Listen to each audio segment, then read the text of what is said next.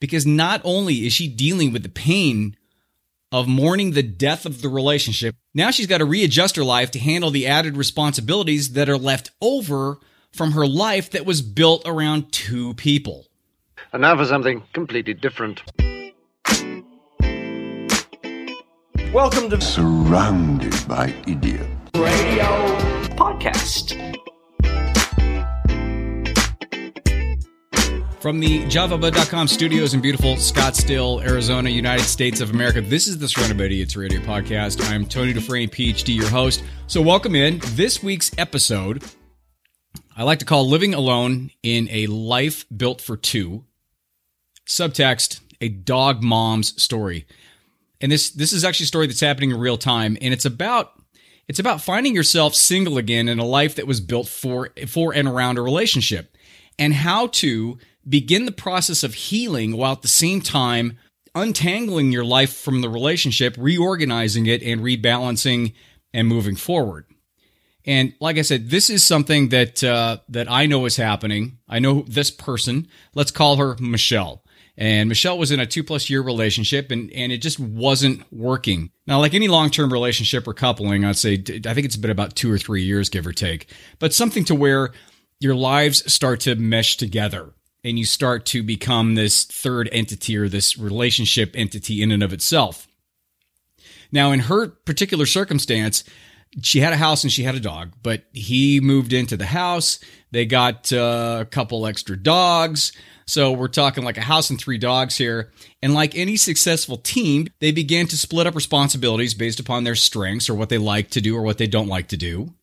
Like uh, feeding the dogs or cutting the lawn or going through the illusion of uh, asking him where you want to go to eat dinner. And he says, I don't know. What do you want to do? And you say, I don't know, but you really do kind of know because then he suggests different things and you say, you don't want that most of the time in relationships, as you know, if you've been in one for any sort of time, you know that responsibilities tend to gravitate towards the person that wants to handle them or is good at handling those particular responsibilities. And then that's the whole team thing because you know that the other person is going to take care of the finances while you fix the water heater.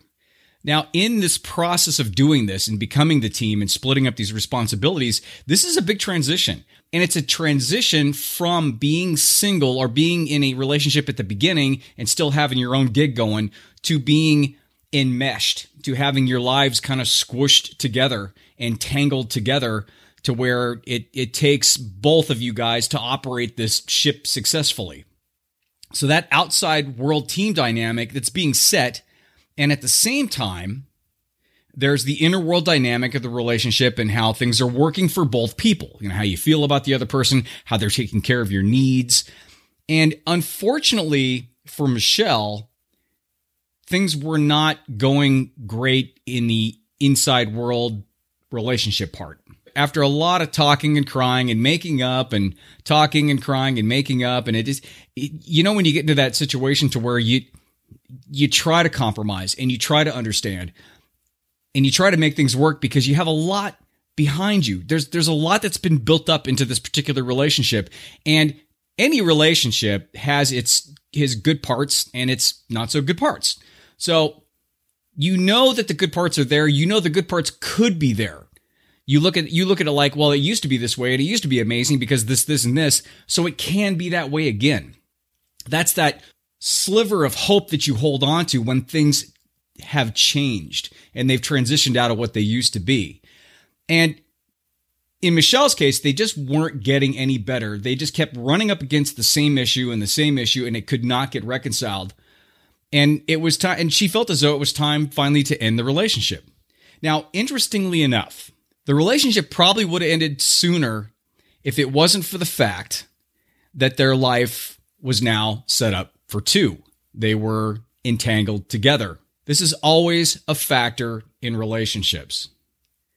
With some cases being way more complicated because they can involve having kids and houses and dogs, or maybe even a shared business or friends or furniture or even how it could impact a good relationship you have with a person in their family. But as we all know, this is what happens.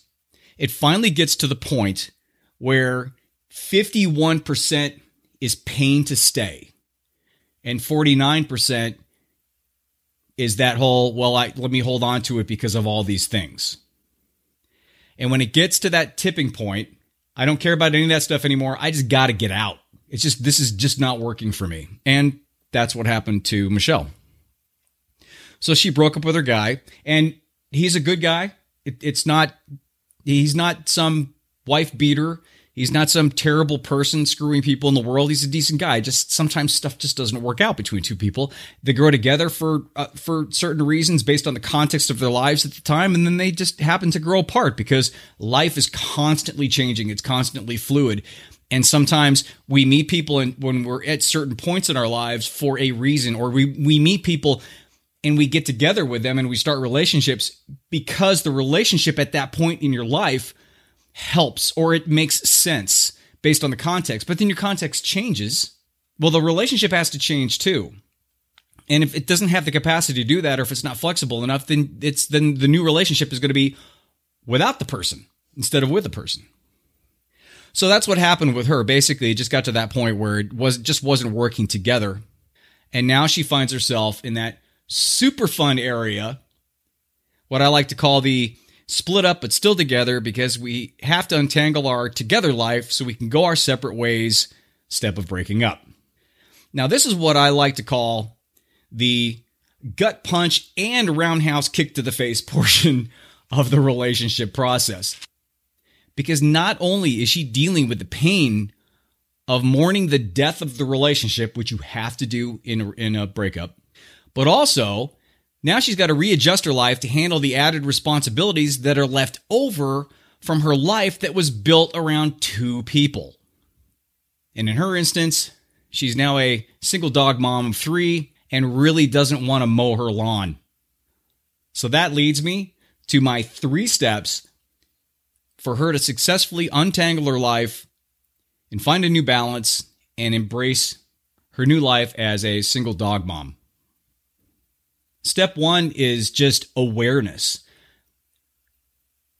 Be aware of the fact that there are two things going on here at the same time.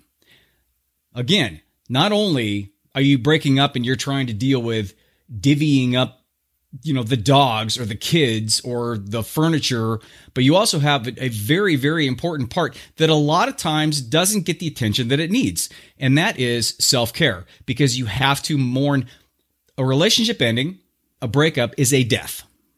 Of course, it's not a physical death, but it is definitely 100% an emotional death. And with those type of deaths, you have to mourn them, just like you would if somebody close to you passed. You have to mourn the death of the relationship and go through the process of grieving it, of understanding it, of accepting it, and then you'll be able to move forward. Which is a huge part that most people pushed to the side because they're so involved in the minutia. They're so involved in the little mechanical parts of trying to do all this divvying up. And then they're so focused on that and the fact that the, they're thinking the other person is screwing them or the, or the other person doesn't deserve this or that. Do you see how the focus goes down to like this pinpoint focus on just this stuff? And it doesn't allow you to take a step back and to work on yourself and to do some self care. Just have the awareness that you need to mourn this relationship. The second step in this whole thing, I like to call heal, lean, and ask. Again, it's the healing process, it's the self care, which is journaling or meditating or going to therapy or reading. The second thing is lean. Lean on your support group. That's why they're there. Now, as a little side note, and I've talked about this a lot, is that you're going to find, and even in a breakup situation, it's a, it's it's a bit of a life nodal event, and I've talked about that before. Whereas you're going to find out who's in your tribe and who's not. You're going to find out who in your tribe is willing or able to support you during this process. And it's going to be interesting and it might even be a little more pile on in terms of the trauma because you're going to find that maybe one of your best people or one of your most supportive tribe members during your life as a couple will not be there for you single.